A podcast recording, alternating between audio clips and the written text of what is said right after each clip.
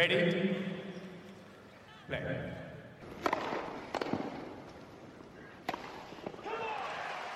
Merhabalar, Raket Servisi hoş geldiniz. Ben Gökalp. Ben Anıl merhaba. Evet, kısa bir gecikme oldu final yayınımızda. Avustralya açığı kapatıyoruz bugün. Ama geç olsun güç olmasın dedik. Ee, Avustralya açığa dair şampiyonları konuşacağız tabii. Şampiyonları konuşamamıştık. En son yarı finallerden sonra e, bir yayın yapmıştık. Şimdi bugün kazananları konuşuyoruz. İlk kez Grand Slam şampiyonu olanlarımız var aramızda değil tabii yani şu anda yayında konuşacağımız konularda. Buradan gelecek, camdan girecek. Teklerde ilk slam şampiyonluğunu yaşayan, e, gelmiş geçmiş slam sırasında bir numaraya yükselenler kendi kategorilerinde bunları konuşacağız. Anıl istersen kadınlarla bir giriş yapalım. Evet.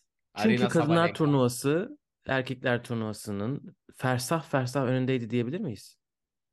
Yani bangır bangır diyebiliriz. Gerçekten e, kadınlar tarafında her tur e, favorinin değişebildiği, acaba bu performansını bir sonraki tura yansıtabilecek mi soru işaretleriyle böyle tur tur ilerlediğimiz Mesela Ostapenko Kokogov'a karşı oynadığı gibi sonraki turda oynasa ne olurdu? Rybakina finalde önceki turda at, turlarda attığı gibi servis atsaydı ne olurdu? Ee, gibi gibi böyle zincirleme şeklinde her tur e, kendi içinde bir şampiyon adayı çıkaran heyecanı ve belirsizliği çekişmesi yüksekti. Erkekler bir de- tarafında Bir de belirsizlik bence kalite e, azalıyor artıyor gibi değil. E, yani Rybakina tabii daha iyi servis satsa çok güzel olurdu finalde. Üçüncü sette belki ama Evet. final muhteşemdi. Yani finalin kalitesi özellikle üçüncü set herhalde ben de aynı şeyi düşünmüştüm. Twitter'da da gördüm. Jennifer Brady Naomi Osaka maçından beri bu kadar kaliteli bir Grand Slam maçı izlediğimi hatırlamıyorum kadınlarda. E, erkeklerde de çok bulunan bir şey değil. Gerçekten kime sorsanız çok ortadaydı maç. Evet. Herhalde en güzel tar- yapan, yapan tarafı da bu. İkisi için de winner'lar basit hatalardan yüksekti. Çok belirsizdi yani sona kadar. Kilit nokta o zaten. Maçı kadınlar tarafında biri kazandı. Erkekler tarafında ise bana sorarsan biraz bir taraf kaybetti. Ve bu da seyir zevkine çok e, farklılık katıyor. Çünkü teniste biz hata izlemek değil, e, iyi vuruşlar, kaliteli e, sayılar izlemek istiyoruz. Yani keyifli kılan o. E, ve ben uzun süre sonra ilk defa bir kadınlar finalinde insanlardan ya nasıl maç oluyor diye e, mesaj aldım. Genelde bu tarz şeyleri erkekler maçında daha çok görüyorsun. Çünkü erkekler maçlarını daha çok insan izliyor. Burada kadınlar maçına denk gelip takılıp kalan ve aslında çok fazla kadınlar maçı izlemeyen birçok insan da oldu. E, bunda bence iki tarafın da vuruş gücünün yüksek olması o Evet. hem sertlik hem saldırganlık hem de böyle sayıları kazanma odaklı az hatalı oyunlar oynanması e, belirleyici oldu. Zira Rybakina'nın da servisleri düşüktü ama rally performansı kötü değildi. Dolayısıyla aslında onun düşen servis performansı seyir zevkini de arttırmış oldu bir anlamda. Hani bizim için kazanım. Onun Evet, için evet. kayıp olsa da Evet, bir de ikisi de geri çizgiden çok kuvvetli isimler ama stilleri birebir aynı değil mesela. İkisi Evet. ikisini çok rahat böyle farklılaştırabiliyorsunuz kafanızda. Ee, biri Evet. daha düz vuruyor, birinin hareketliliği e, daha bir, biraz daha önde diyebiliriz. Ama bunların sonunda Arina Sabalenka kazandı. Ee, bir set geriden gelip kazandı hem de ve de teklerdeki ilk Grand Slam zaferini elde etti. Ee, senenin başından beri set kaybetmiyordu zaten. Ee, bu finalde onun için çok büyük bir imza olmuştur. Bu kadar çok konuştuk çünkü ne kadar kaliteli olduğuna dair. Ee, Rybakina için de çok yakın maç oldu tabii. İlk seti o almıştı. Neler dersiniz maçla alakalı? Ee, bu iki isimle alakalı.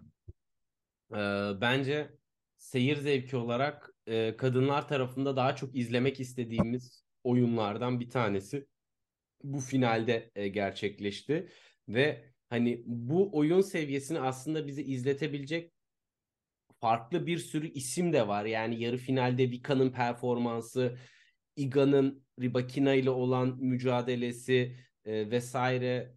Burada yani bu denkleme sadece bu özgün iki örnek değil.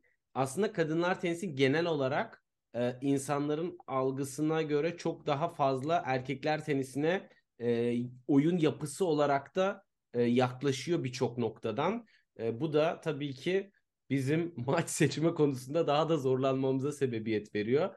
Finali kapa- kapsayacak olursak bence aşağı yukarı maç öncesindeki öngörülerimiz e, çok yakın olarak çıktı ve hani e, Ribakina iyi servis attığı süreçte bunu kullanıp fileye gelip baskı kurup aslında Sabalenka'ya karşı momentumu ele geçirmişti.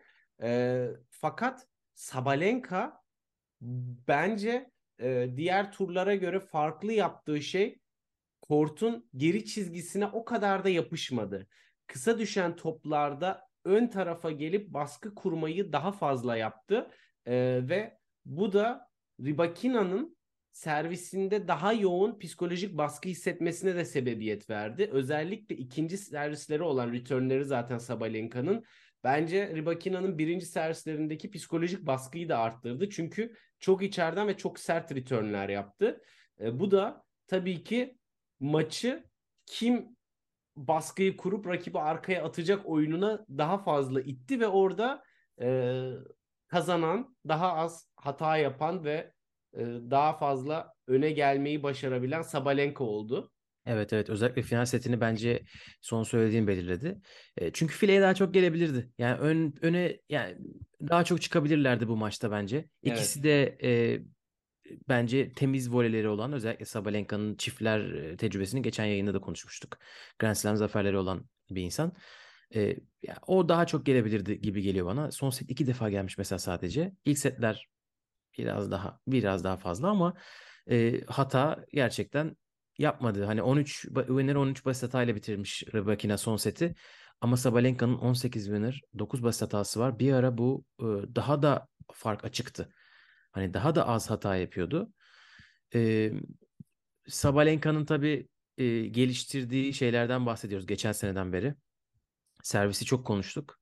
E, konuşmaya da değer bence. E, çünkü geçen sene Ocak ayında e, hazırlık turnuvasında attığı servislere dair bir tweet atmışım.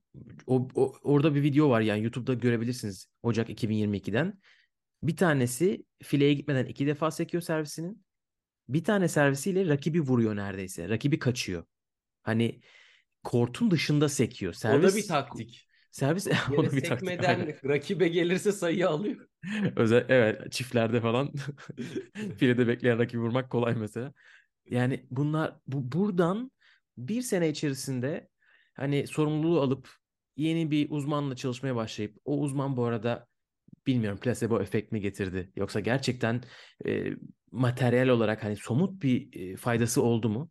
Ama sorumluluk alıp inisiyatif alıp birisiyle derhal çalışmaya başlayıp e, buraya gelmesi muazzam bir olay. Sara Errani olabilirdi. Yani senelerce biz onun servisinin sıkıntılar yaşayıp böyle bir, bir maçta 4-5 oyun atamadığını görebilirdik. Öyle bir rota olabilirdi. Ama o yolu çok çabuk ve çok iyi çevirmiş. E, finalde de bunu gördük. Yani yaptığı çift hatalar çoğu agresifliktendi. Hani e, konsantrasyon kaybından gibi değildi. Evet. Maça girişindeki çift hata biraz belki heyecandandı ama maç sayısındaki çift hata agresifliktendi ve Kesinlikle. orada görüyorsun direkt. Omuzunu sallıyor bir evet. ve sanki onu unutuveriyor. Gerçekten o omuz sallama hareketi çok hoşuma gitti. Sonraki sayıya geçti ve zaten o sayıyı aldı. Ve aynı ritmini e, bozmadı da. Yani e, o onu ürkütmedi. Servislerinde daha pasifleştirmedi ki bu e, çok sık karşılaştığımız bir şey. Çift hatadan sonra oyuncuların biraz e, ürkek ikinci servis veya daha garanti ilk servis atıp ikinci servise düşmeme e, yoluna gitmesi. Bunu yapmaması e, tabii ki e, saatler, ay, günler, aylar süren çalışmaların e, geri dönüşümü. Bu öyle kısa sürede atlatılacak e, bir e, sorun değil ve hani e, şu da var gerçekten hani Twitter'dan da maçtan sonra okuduğun zaman e, tebrik mesajlarını çok çalıştın, çok inandın tarzı e, ona turdan bir sürü tebrik geldi. Yani onun bu şeytanın bacağını kırması için ne kadar özverili bir e, planlamaya gittiğini e, sanırım evet. herkes de gördüğü için onun bu çabası çok fazla turdaki rakipleri tarafından da takdir topladı. Ki bana soracak olursan kadınlar tarafında karşılıklı tebrikler böyle bu kadar yoğunlukta çok da alışıldığı alışılmış bir şey değil bence. Evet. Ee, Çok uzun dolayısıyla zamandır bekleniyordu bir de. İnsanlar onun da üstünü evet. çiziyorlar. Herkes bekliyordu Sabalenka'nın sa- Slam şampiyon olmasını. Özellikle 2018'deki o meşhur Osaka ile maçları dördüncü turda. Hani bu maçın galibi Amerika açığı alacak kadar iyi gözüküyor diyorduk. Osaka gerçekten gitti oradan kupayı kazanmıştı. Hani orada Sabalenka zaten insanların aklına çok net girmişti. O- Oranın üstünden 4 4 senenin üstünden zaman geçti. Onun da bir rahatlaması var. E, mental olarak da çok kuvvetli gözüküyor. O kendisi de bahsetti. Ona da sordular. Hani eskiye göre daha az negatifim diyor kortta. Eskiden olsa e, ilk oyunda yaptığım bir kötü oyundan sonra e, işte box'ıma bağırır çağırırdım. Kendi kendime negatif hallere girerdim. Şu anda öyle değilim diyor. E, spor psikoloğuyla çalışmayı da bırakmış Aralık ayında. E, artık e, bana sadece kendimin yardımcı olabileceğine me karar getirdim diyor. E, ya basın toplantısında verdiği çok güzel bir iki cevap var. Bir tanesi mesela diyorlar ki finale gitmenin verdiği baskıyı nasıl onun üstesinden nasıl geleceksin? E, diyor ki baskı olacak çünkü bu çok büyük bir maç. Hani o Evet. baskının o baskıyı ben özümsüyorum diyor. Yani bunlar işte daha az negatif olması ve kendine ne kadar saygı duyduğundan bahsediyor sürekli. Final öncesi ve sonrası basın toplantılarında da. E, sanki o imposter sindrom deniyor ya böyle başkasıymış gibi ben bunu hak etmiyorumların üstesinden gelmiş biraz. Belki de bu psikoloğun faydası zaten psikologların da dediği şey vardır ya zaten bizim işimizin bitmesi gerekiyor bir noktada. Belki o bittiği içindir. Tabii bu güçlü bitiyor çünkü Sabalenka öyle söylemiyor kendisi. Belki de gerçekten kendisi ipleri eline aldı ve mental anlamda önemli bir değişim gösterdi. E, Rybakina da tabii çok başarılı bir turnuva geçirdi. Geçen seneden sonra bu e, son 3 slam'de ikinci finali. E, ve o da kendisinden açıkça söylüyor zaten. Daha e, böyle şeyler beklediğini söylüyor. E, büyük zaferler beklediğini söylüyor. E, bu arada ikisi de kendilerine da böyle gelen e, tenis dışı soruları çok güzel e, geri çevirdiler bir şekilde.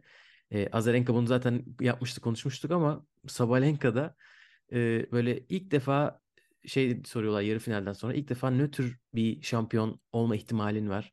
Bunun hakkında neler söylersin? O da diyor ki if if if diyor Nadal'dan bilmiyorum etkilendi mi? Şampiyon olalım o zaman o soruyu sorarsın diyor. Hayırlısı. Sonra da insanlar zaten benim ne hangi ülkeden olduğumu biliyorlar diyor.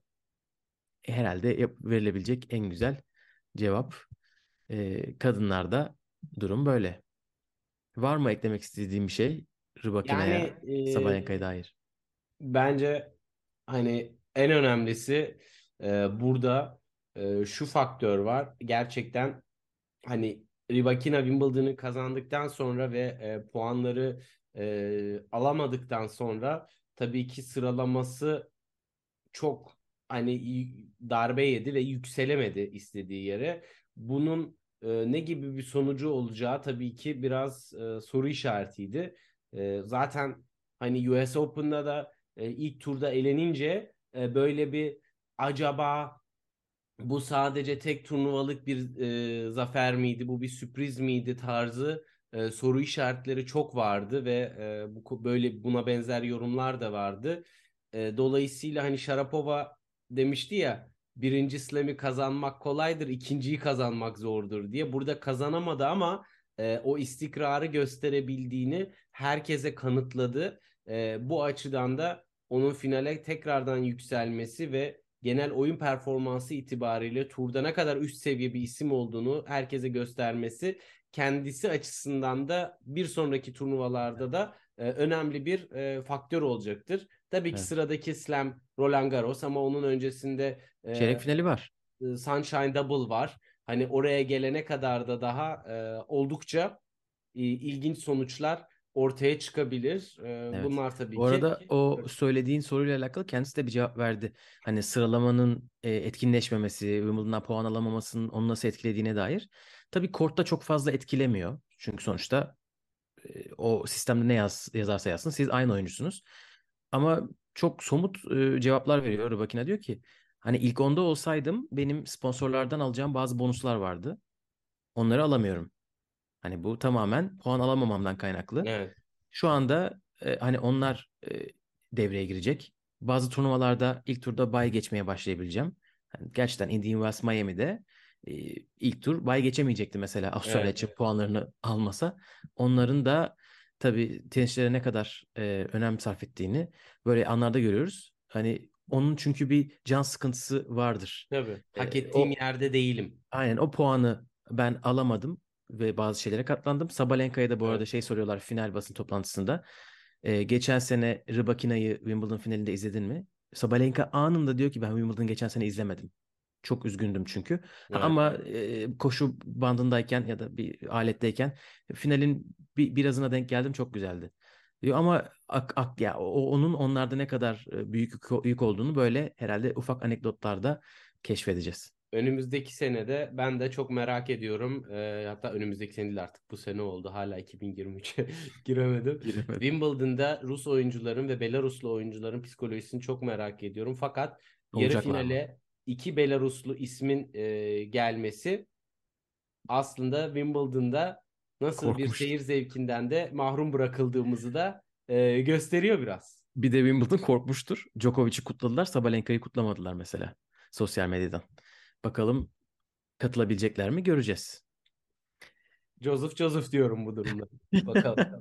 Evet. Erkeklerde erkekler turnuvasını tabii biraz gömdük girişte ama e, bunun en büyük sorumlusu büyük ihtimalle Djokovic'in büyük oyunuydu. Hani kendini rakiplerinden fersah fersah ötelere iten, Evet. özellikle bizi dördüncü turda ve çeyrek finalde bunu hissettiren, yarı finalde ve finalde biraz daha yakınlaşan ama yine de ne kadar fark olduğunu sürekli gördüğümüz oyunuydu. Djokovic inanılmaz bir iş başardı ve 10. Avustralya açığını kazandı. Bu turnuvayı kazanmasından bahsetmiyorum. İnanılmazlık tabii 10 tane kazanmasından geçiyor. E, 22. Grand Slam'i Rafael Nadal'ı yakaladı. E, yani Rafael Nadal geçen sene 22 olduğu için bu 22 sayısı belki normal geliyor olabilir. Bunlar normal değil. Biz 2021 Avustralya açık yayınından sonra da Djo- Djokovic'in 9'unun ne kadar anormal olduğunu bir dakika bir duralım da bu 9'un anormalliğinden bahsedelim demiştik. Bu 10 da öyle bir şey. Evet. Yani e, çok anormal bir şey ve e, aynı zamanda e, ben hani spekülatif olacak ama eğer bu sene Roland Garros'ta e, Nadal kupaya uzanamazsa bence Djokovic'in kafasında yavaş yavaş 14'ü Avustralya'da egale etme e, soruları kafasında bence yer edecektir. Yani Nadal 14'te kalırsa yakalayabilir miyim tarzı bir e, şeyi vardır. Çünkü kendisini biliyorsun bütün rekorları kırma konusunda bir e, tutkusu var. Hani e, 40'ında 42'sinde hala burada onu e, görürsek şaşırmam ben. E, dolayısıyla e, fakat hani e, Twitter'de Twitter'da da söyledim.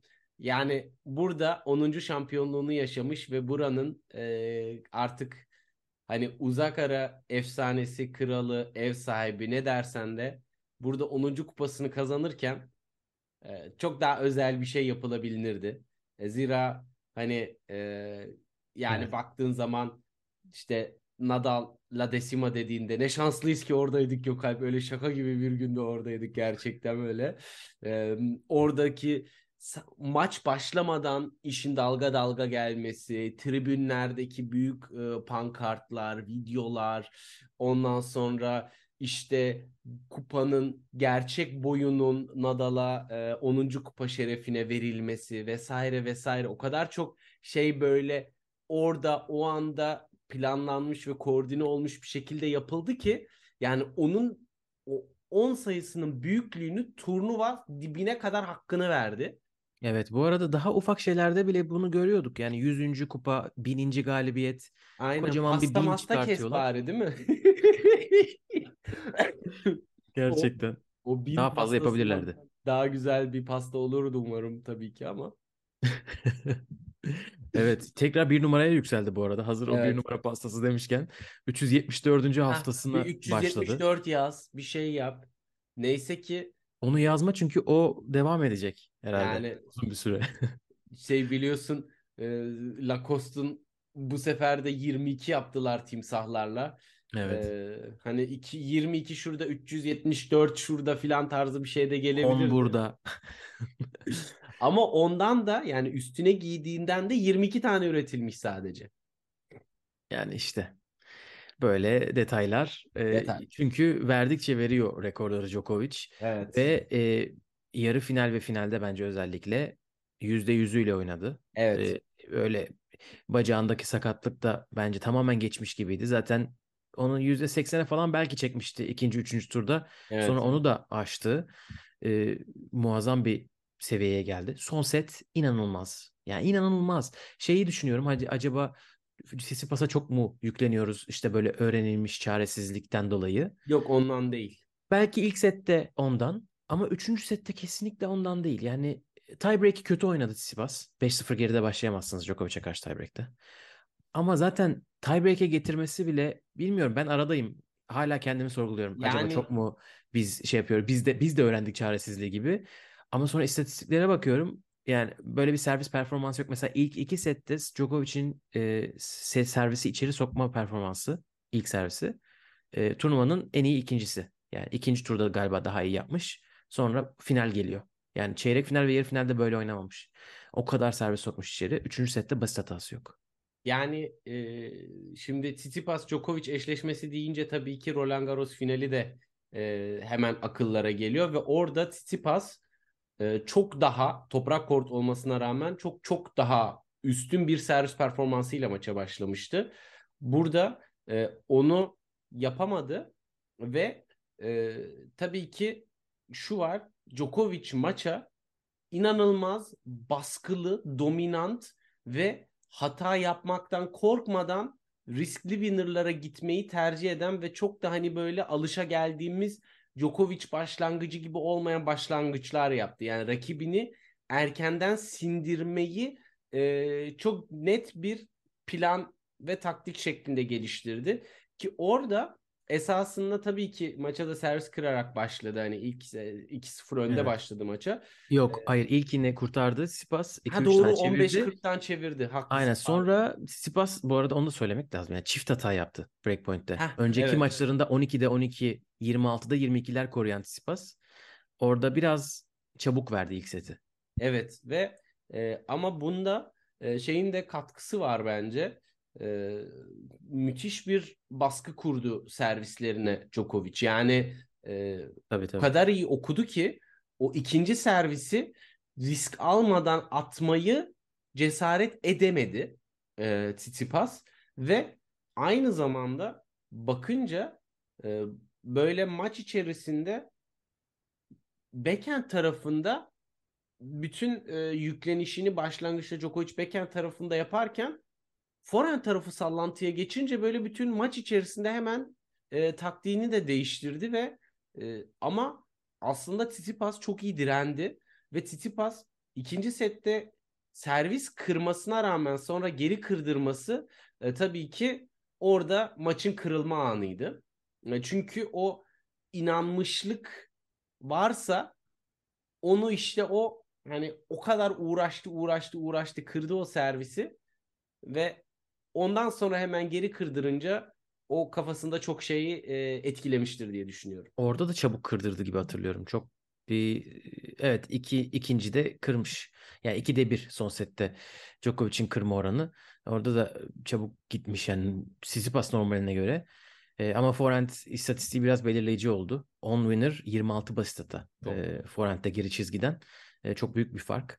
E, Tsitsipas'ta tabii bu şeyi bekleyemiyorsunuz. Hani o yüksek bir kalite var ve o kalite sürekli devam edecek. Birkaç yani böyle her vuruşunda e, belki bir vuruşunda olur o dalgalanma. Ama şimdi Tsitsipas'ta mesela slice çok güzel de gelebiliyor ara sıra. Çok kötü bir footwork'le de gelebiliyor. Kendini toparlayamıyor. Ondan sonra forehand e, bilmiyorum turnuvada sürekli oldu ve bence rüzgar da yoktu gözle görülür bir şey görmedik. Çok fazla çerçeve yapıyor yani forehand'de. Değişik bir e, Evet. zamanlama durumu var.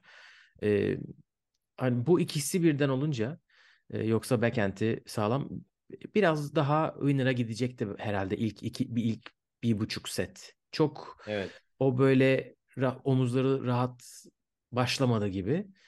Ee, ama benim yapabileceğim çok da fazla bir şey yoktu gibi bir şey söylemiş basın toplantısında.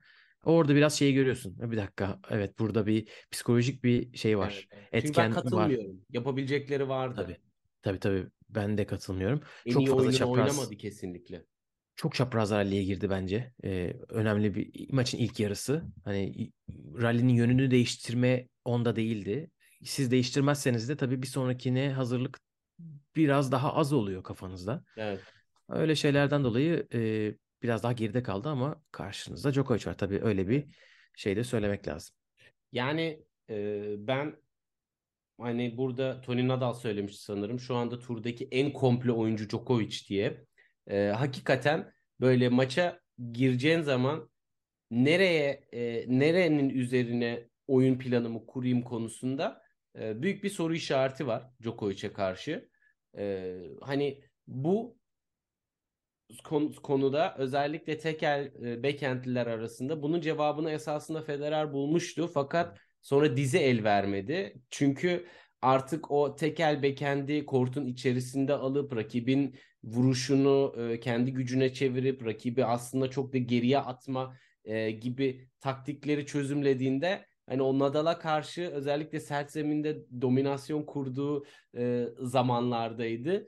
Ama e, tabii ki o dönemlerde Djokovic'le de çok bir eşleşmesi olmamıştı. Fakat yine de e, bence hani bu özellikle tekel backhand kullanan insanlar e, şey oyuncular için e, böyle e, en en önemli e, çıkış noktası olarak okunabilir bir strateji. E, ki yani Tsitsipas e, bunu çok yapmıyor. Daha e, standart e, tekel backhand kullanıyor. Fakat yine de e, şunu söylemek lazım.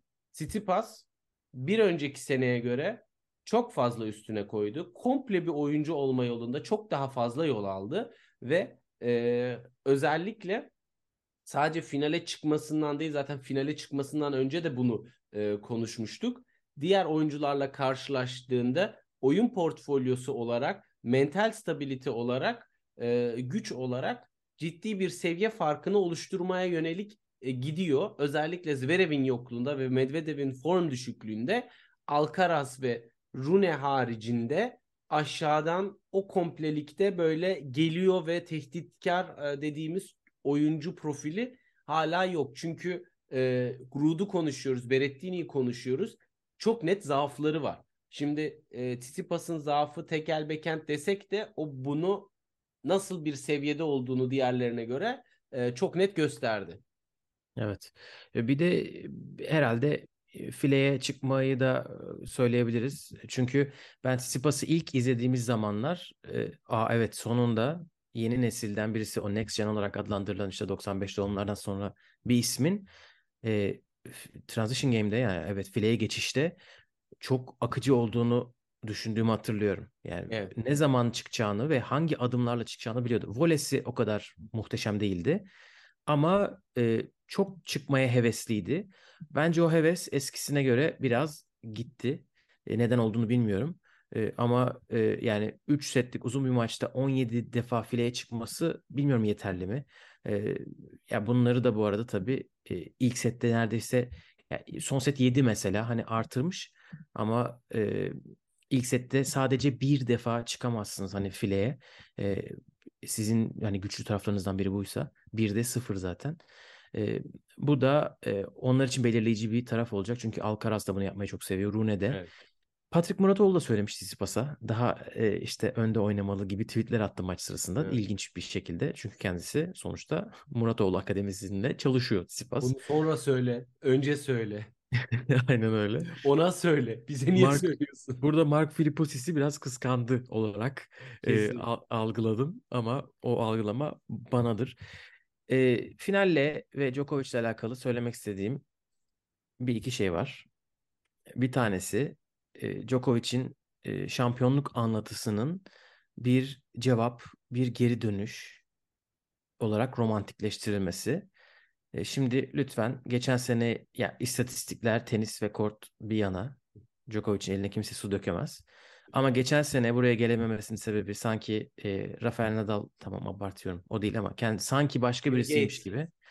Yani sanki Bill Gates'miş gibi e, yapmayalım lütfen. E, Craig Tiley ile beraber beraber saçmaladılar. Sonuçta Aralık ayında ya evrakta sahtecilik ya da Covid olduğunu bilerek dışarı çıkma aksiyonlarından birisini yapmış birisinden bahsediyoruz. Bunların sonunda Avustralya'ya geldiğinde dışarı atıldı ve davayı kazanmasının sebebi e, usuldü. Yani kendisine yeterli savunma zamanı verilmemesiydi. Evraklarının tam olması falan değildi. Bunları belki unutmuşuzdur. Onun için sanki geçen sene alınmadığı için Evet. çok romantik şeyler yaşıyor. Biz böyle zor zamanlardan geldik falan. Ee, bu geçen sene ve bu seneden bahsediyorum. Çocukluğundan bahsetmiyorum. Orası apayrı konu da. Bunlara gerek yok diye düşünüyorum. Bunları söylemeden geçmeyeyim istedim. Bence de biraz fuzuli bir duygu sömürüsü oldu orası. Çünkü ya bilmiyorum kafasından neler geçiyor ama yani oradaki yaşanan senin de dediğin gibi birçok talihsizliğin müsebbibi e, bizzat kendisi ve ailesi ve aldıkları kararlar. Ve Craig Evet. Tiley. Ve Craig Tiley evet. Sen buraya gelebilirsin diyen ve görevine e, bayağı iyi devam eden Craig Tiley. Evet. Bak şimdi mesela e, işte Indian Wells için Tommy Haas açıklama yaptı. İşte Nisan, Mayıs gibi aşı kuralı esneyecek. Ama biz Indian Wells'a geçirmek getirmek için özel izin alabiliyor muyuz? Bakacağız diyor. Ve Peki. hani bunu da e, çok şeffaf bir e, şekilde yapıyor ki böyle e, hani sonradan vay efendim biz bilmiyorduk falan tarzı e, şeyler olmasın diye. Ya yapacaksan öyle yap. E, kamuoyunun baskısından da korkma. Tabii ki o güne göre şimdiki zaman çok daha farklı. O dönemki Avustralyalıların i- içinde bulunduğu psikoloji ve e, yaşadıkları e, ulaşım zorlukları e, çok farklı. Dolayısıyla tabii şimdi günümüz doğası buna daha uygun özel bir izne. E, hani biliyoruz US Open'da e, sınırdan giren normal herhangi bir insana doğru düzgün aşı karnesi falan sorulmadığını biliyoruz yani.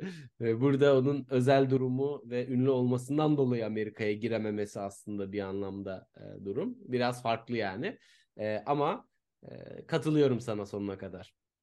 Evet, eee, tebrik ediyoruz şampiyonları. Çok büyük işler başarılmaya devam ediyor. Bakalım tabii bu sene Djokovic.